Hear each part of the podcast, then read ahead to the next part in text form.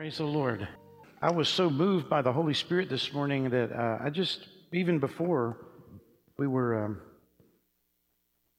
just in our rehearsal, I just wanted to hug people and cry and then say, I'm done and go home, you know? That's a beautiful time. How many of you do sense just this intimate grace, just inviting us into this deeper place with the Lord?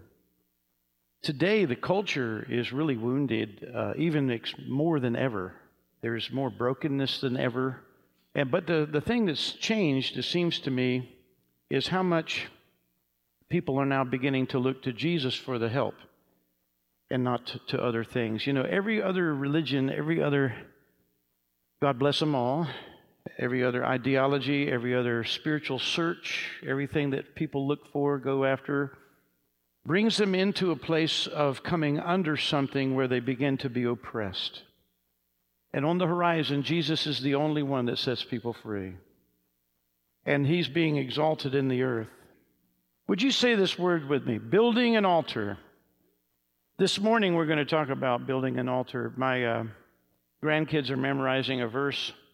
I just love this verse, Romans 15 4. It says, For whatever was written in former days, was written for our instruction, that through endurance and through the encouragement of the scriptures, we might have hope. And I want to look at the life of Abraham and glean from Abraham's life. He's known as, of course, the father of our faith. And he's a, you know, even though he's a patriarch in the Old Testament, this is really interesting. He's before the law. And there's people that, uh, I'm just to throw this out here, there's people that get hung up, well, uh, tithing is under the law. No, it isn't. No, no, no. It's a universal principle that happened before the law. And, G, and uh, this is interesting, but Abraham tithed to Melchizedek. And Melchizedek, as it reveals in Hebrews, is Jesus. And it says all of his generations out of his loins were tithing to the Lord Jesus. Isn't that amazing? This is not a tithing message at all, but I just thought that was totally cool. Abraham is not only the father of our faith, but he's the pattern that we follow in growing in our faith in God. A template, so to speak. So the things that go on in his life go on in our life. I'm just so grateful because the one thing that we have that sets us apart from every other group on the planet is the presence of the Lord the presence of the Lord. It empowers us, includes us, restores us. There's salvation in His presence, there's joy in His presence, there's restoration. Everything is in His presence. The presence of God, Jack Hayford once said, is what everything is about. You know the difference between reading your Bible without the presence of God and reading your Bible with the presence of God. Revelation pops off the page. It's a feast in the presence of God. I want us to pray as we look into this. Would you lift your heads? Father God, I ask as we open our hearts to you that your word reveals your love for each of us powerfully. You have declared, I've loved you with an everlasting love. With unfailing love, I have drawn you to myself. And yet, to this day, many people carry in their hearts a blockage to your love. Many carry a shield made from bitter life experiences that not only protects them from further pain, but also, unfortunately, protects them from your freeing love. And I pray today for the Holy Spirit's freedom to manifest within all of us and cut off anything that would hinder your love. In Jesus' name, amen. So, you and I, like Abraham, have a lifelong journey. Now, I want to just read a verse and then explore what's in this verse, and then go to another verse and explore what's in that verse. And we're going to develop this idea of what it means to build an altar. Now, the very first thing that God says to Abraham, it says, Now the Lord said to Abram, it's before he was name was changed to Abraham. Just kind of repeat this with me. Ready? Get out of your country, from your family and your father's house, to a land that I will show you. I will make you a great nation. I will bless you and make your name great and you shall be a blessing. now, look, also, all too often we've reduced the gospel, which is so important, but, but it's basically we're sinner, sinners separated from God. Jesus came, lived a sinless life. He died on the cross for our forgiveness of sin, our sin, and rose again. And then when we put our faith in Him, uh, we are now made right with God and we have eternal life. A lot of people stop there, period. Let me just go ahead and tell you, I got saved when I was 17. I was bound until I was 30 something. 17, 18 years, walking in pure bondage. I, could, I couldn't, I wasn't free. I was going to heaven, but I had a loaded suitcase full of pain and bondage and hurt. I needed somehow to open that thing and dump that out. How about you? So, this is basically another way I could say what Father God is saying in this passage to Abraham. It says, Abraham, and go ahead and elbow the person. This is for you. This is for you. Father God is saying to you, My purpose with you is to make you a blessing. And you will become a blessing to those around you. My love and grace will flow through you. You have no idea about how fruitful, the fruitful and useful place that I'm taking you. In your journey with me, you will leave behind the mentality that you grew up with that hinders you. You will leave your former way of thinking that opposes my best for you. You will grow to trust me and you will uh, and and not uh, live by what you see around you. You'll grow to Trust me when I say something that appears to be contrary to what's going on around you, and I will birth new life in you. You will receive a new identity based on what I say about you, not based on where you came from. On this journey, the hindering habits of the past will be broken. Oh, come on. The hurts of the past will all be healed.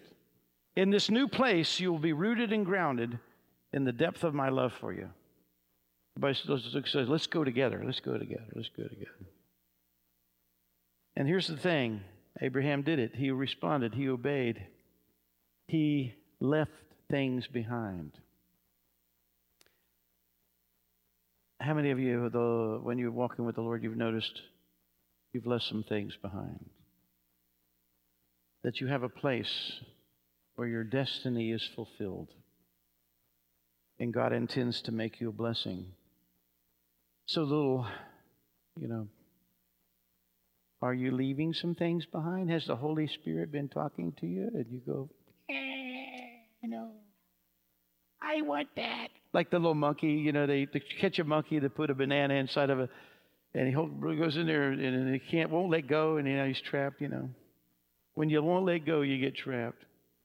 Are you moving forward in God's purpose in your life? Well, here's, here's what happened. Now, I'm going to jump to these altar building moments. These altar building moments. So the Lord appeared to Abram and said, To your descendants I'll give you this land. And there was a new place that he brought him to. So he brought him to this place, and this is what the word says in uh, Genesis 12, 7, and 8 says, And there he built an altar to the Lord who appeared to him. And he moved from there to the mountain east of Bethel, and he pitched his tent with Bethel on the west and Ai on the east. And there he built an altar to the Lord and called on the name of the Lord. Like Abraham, God established you you and me in a place of promise, and you and I are going to be building altars as we go, and I'll talk about this more. Your prayer life will increase, and uh, God uh, desires to fulfill these, the deepest desires of your heart, what you're created for, begins to manifest. So, what does it mean to build an altar? Uh, building an altar, say this with me, is establishing God's destiny in your heart. So, an altar requires two things it requires a place and it requires a sacrifice. A place and a sacrifice. Abraham built his altars out of stones which represent hard things. He gathered stones and he put them in order before the Lord and he offered a sacrifice in worship. So now, today, the place of the altar is your heart, right here. Go said, This is where my altar is, right here. It's my altar, right here. And the sacrifices that we bring before God are the hard things, the heart issues of life. We put them in an order before Him and we sacrifice our self will. Jesus modeled this for us. He built an altar in His heart in Gethsemane and he said, Not my will, but thy will be done. Could you say that to the Lord right now? Not my will, but thy will be done. And here's how that works there's no way that I can pull that off. It must be done by a work of the Holy Spirit inside of me. It must be done by Jesus doing something in me. But I can come and I can build the altar. I can tell the Lord, and it's another passage that kind of points us out. Romans chapter 12, 1 and 2. I beseech you, therefore, brethren, by the mercies of God, that you present your bodies a living sacrifice, holy, acceptable to God, which is your reasonable service. And do not be conformed to the world, but be transformed by the renewing of your mind that you may prove what is the good, acceptable, and perfect will of God. Would you just, um, just for a moment, close your eyes, and I want to ask you this question. Don't look around. Are you where God wants you? See that, son? Are you where God wants you? Now, I have an impression the Holy Spirit give me, and it's just Jesus taking you by the hand in a very graceful way and leading you to where He wants you. Will you let Him do that?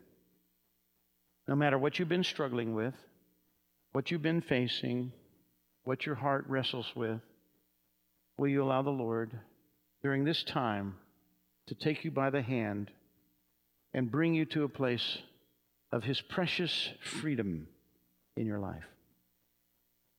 And here's what happens when you build an altar when you sacrifice to Him, when you say, Not my will, but mine be done, there comes a communing with the Lord. There comes an intimacy with Him. There comes an inner strength, an ability that you didn't have before. And He begins to do things inside of you to awaken you to a newness and goodness of His life. It changes you inside. Let's go ahead and praise Him just for a minute. Thank you, Lord. Your ways are higher than ours. You don't ever look down on us and say, try harder on your own strength. It's not you. What you do is you come and you take us by the hand and you give us a strength we've never had before. And we thank you for that. Let's just worship Him.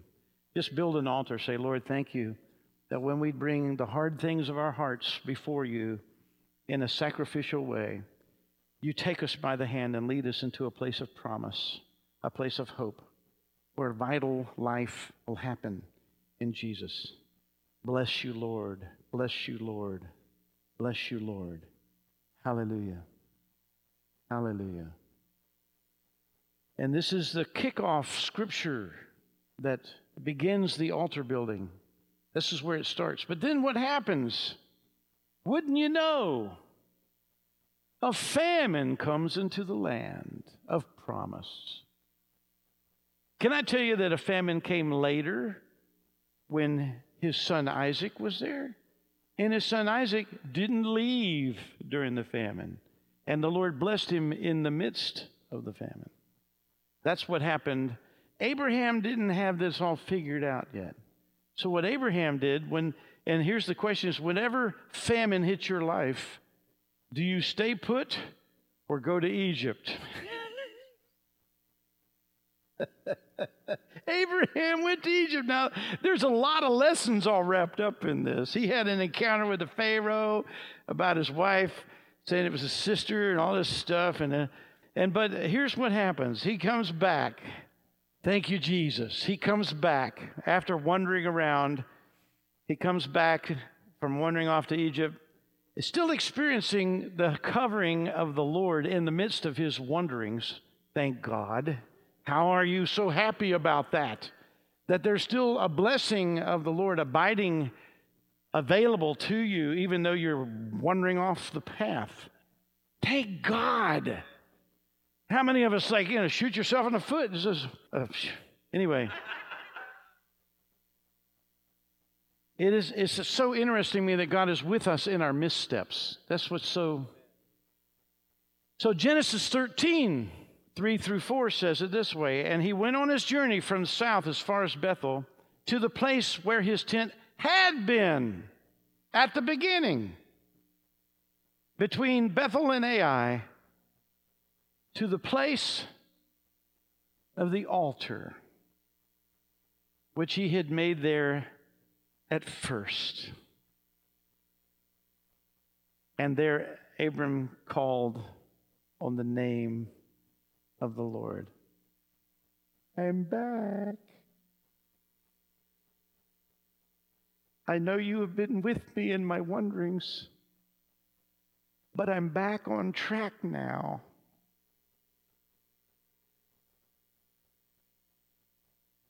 He came back to where God was wanting him to be and quit being in limbo. What, you will hap- what will happen when you come back is you will rely on God more. The question is Is God calling you back to where He wants you? Because today is altar building day in our hearts. Are you declaring to Him, I want to be fulfilling the destiny that you have called me to and prosper me in the place that you have designed for me prosper.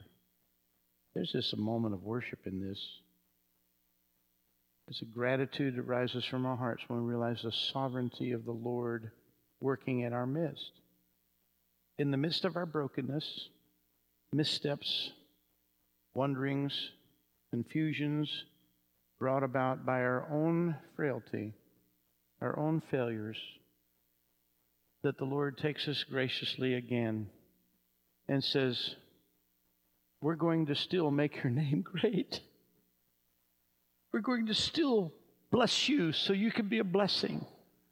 We're still going to do that. That's never changed.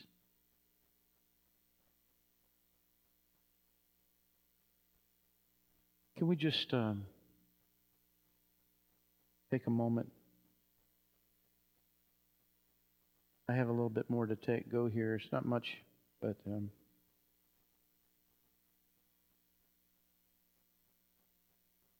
I think the Lord um, kept prodding me to,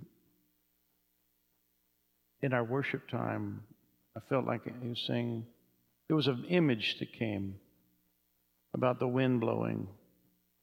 I think I sang it, I guess. Sometimes, you know, down in, in the areas of the ocean, there's these places, they're called doldrums. And a ship can get there and the, wind doesn't blow. And in the, in the old days, when sea travel depended on the, the breezes, you just get stuck. You don't move forward. But there's a new wind blowing in the land.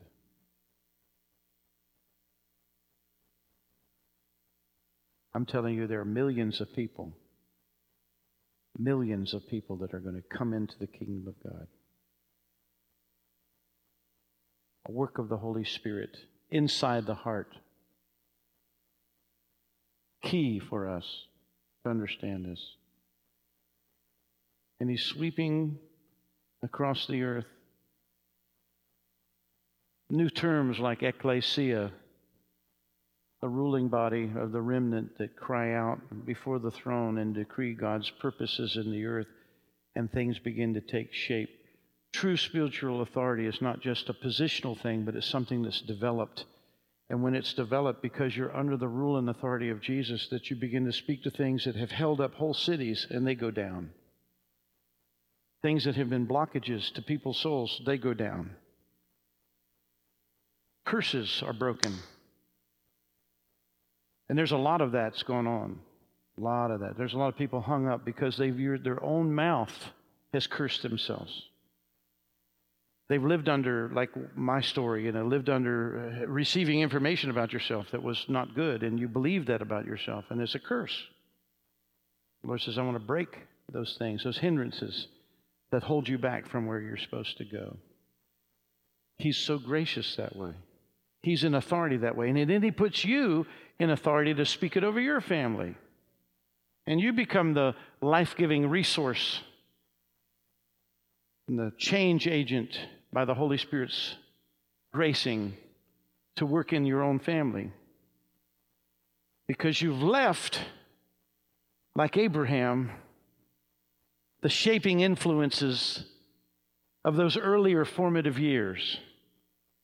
And you've, you've gone through the suffering to come out of that and you come into a place where now He can rest something new and vital and anoint you in a way that cause you to have life giving words and, and actions to help people break through out of their bondages, their hurts, be healed in their hurts.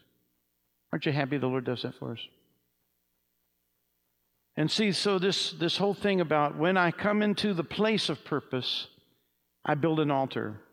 But then when I've wandered off and I'm coming back to the place of purpose, I build an altar.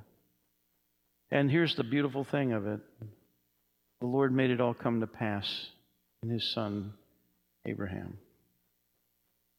Hallelujah. And then it finally came to pass. Finally came to pass. He promised that he would have a son. There's so many lessons in the life of Abraham of messing up. You know, has anybody ever heard the term of I birthed an Ishmael? I was trying to make God's will happen on my own steam, and I got something going that wasn't of Him, and now I'm in trouble.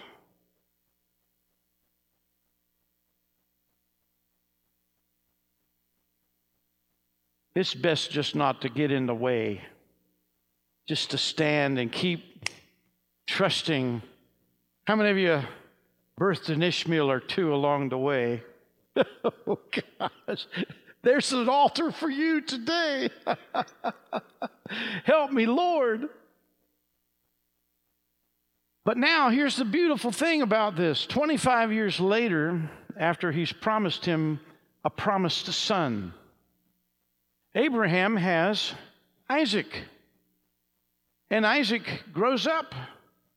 And he loves him and he loves him and he loves him and he loves him and he loves him. And there's a beautiful picture that comes. It's really kind of terrifying, though. But way, way back in Genesis 22, verse 9, God says, I want, let, let me, let me just, hopefully I can get this across to you. Now, there's this knitting together of Abraham's heart with his son. It's beautiful. The promise that God has given by his hand that's fulfillment to Abraham.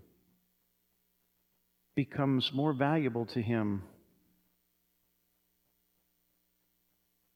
than the face of the one who gave it.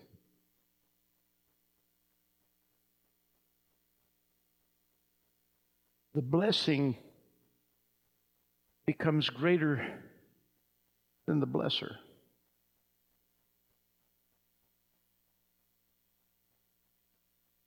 But it's a picture. It's a picture of how much Father God wanted you. Because the Son of God and, the, and Father God could stay knitted together and have never included us. And there's a prophetic picture. God tells Abraham, I want you to sacrifice your beloved son. And the most amazing thing, Abraham sets out the next morning early to do it. Genesis 22 9. And they came to the place where God had told him. And Abraham built an altar there and placed the wood in order. And then he bound Isaac his son and laid him on the altar upon the wood.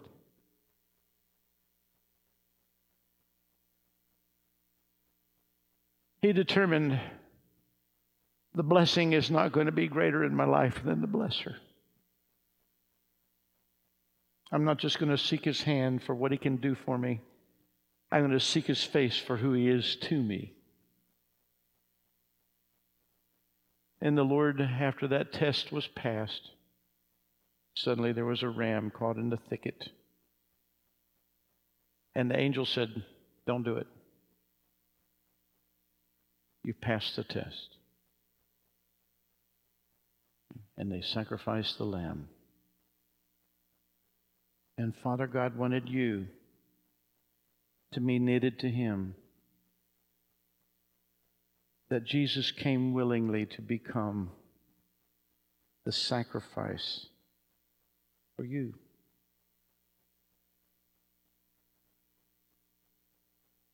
And there was no ram in the thicket. Jesus became the Lamb of God that took away the sins of the world. And all of your hurts and all of your wounds and all of your failures and all of your weaknesses, all of your bondages, all of your sorrows, all of your griefs, all of your losses, all of the tragic traumas, all of the things that have held you back have been nailed to the cross. And the power of those are broken. But it happened when Abraham built the altar. There's something that happens this release when you settle it in your heart. I'm going to establish my destiny and my purpose in God. I'm building an altar. Would you just lift your head to the Lord right now? I, I thought maybe we would have some time to come down to the altar, and uh, I'm going to invite you if you want to do that. It's not really, I don't feel moved upon to coordinate a time at the altar. I want us to lift our heads before the Lord just for a minute and allow Him to do something. He began it a little while ago during worship. Just go ahead and lift your head to the Lord. Just lift it up. Would you allow your heart to open? I believe the Lord wanted to um, cause there to come for several people a hope where hope had, had gone away, to bring a, the seed of hope, the desire for deep rooted change to occur. I'm going to invite the Holy Spirit to come and work right now. I'm just going to invite the Holy Spirit. You establish your heart before the Lord.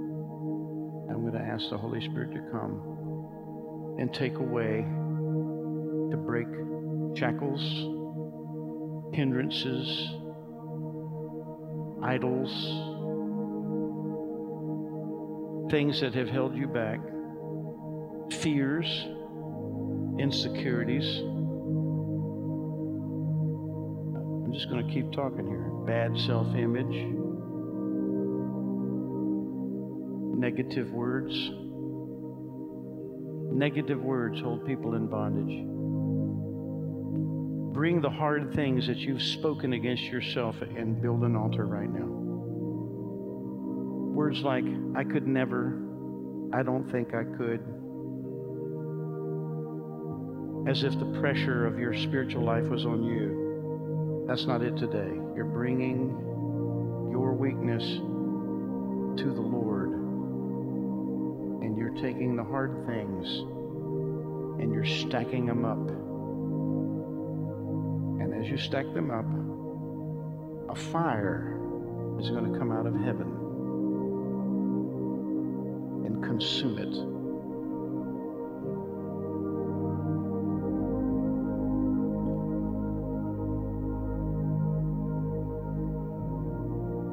Holy Spirit, come.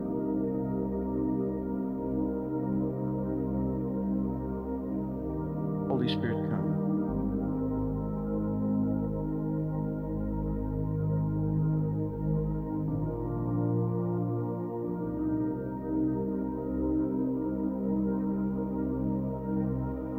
The anointing destroys the yoke. And where you have been yoked up with pain and habits that you don't want, the anointing has come right now to destroy the yoke. Holy Spirit, come. Just go ahead and say, I don't want it anymore. Just tell the Lord, I don't want it anymore. I don't want it anymore. Take it from me. I renounce its power in my life. I don't want these fears. I don't want this habit. I'm building an altar in the name of Jesus. Holy Spirit, come and destroy the work of darkness. Jesus came to destroy the works of darkness. Where sin had opened doors, He's come to remove the power of that. The demonic hold is broken in the name of Jesus. I see uh, Him lifting heavy yokes. I see that. Holy Spirit, come in your power, your anointing. Lift the heaviness from the shoulders. In the name of Jesus, come now. Come now. We partner with you. Holy Spirit, move and destroy the works of darkness. Thank you, Jesus. Thank you, Jesus. Thank you, Lord. Come on up, honey. I think I'm feeling there may be some work to be done. There's some kind of an act of faith when you do stand and move to a new place. Go ahead, honey. Hallelujah. The Word of God is filled with times where action is taken. And talking about building an altar with stones, though we don't have stones, what do you have to do to start that altar? You have to get down on your knees to place the first stone. So that's up to you, beloved. But the altar can be the place where you put the first stone. On your knees, there are no royal rocks for you to begin to build, but your knees become the altar.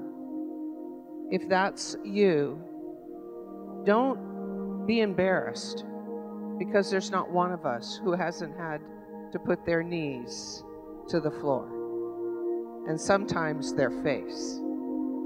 So do it. Don't be afraid because nobody's looking at you. We're all looking at ourselves. In Jesus' name. Amen.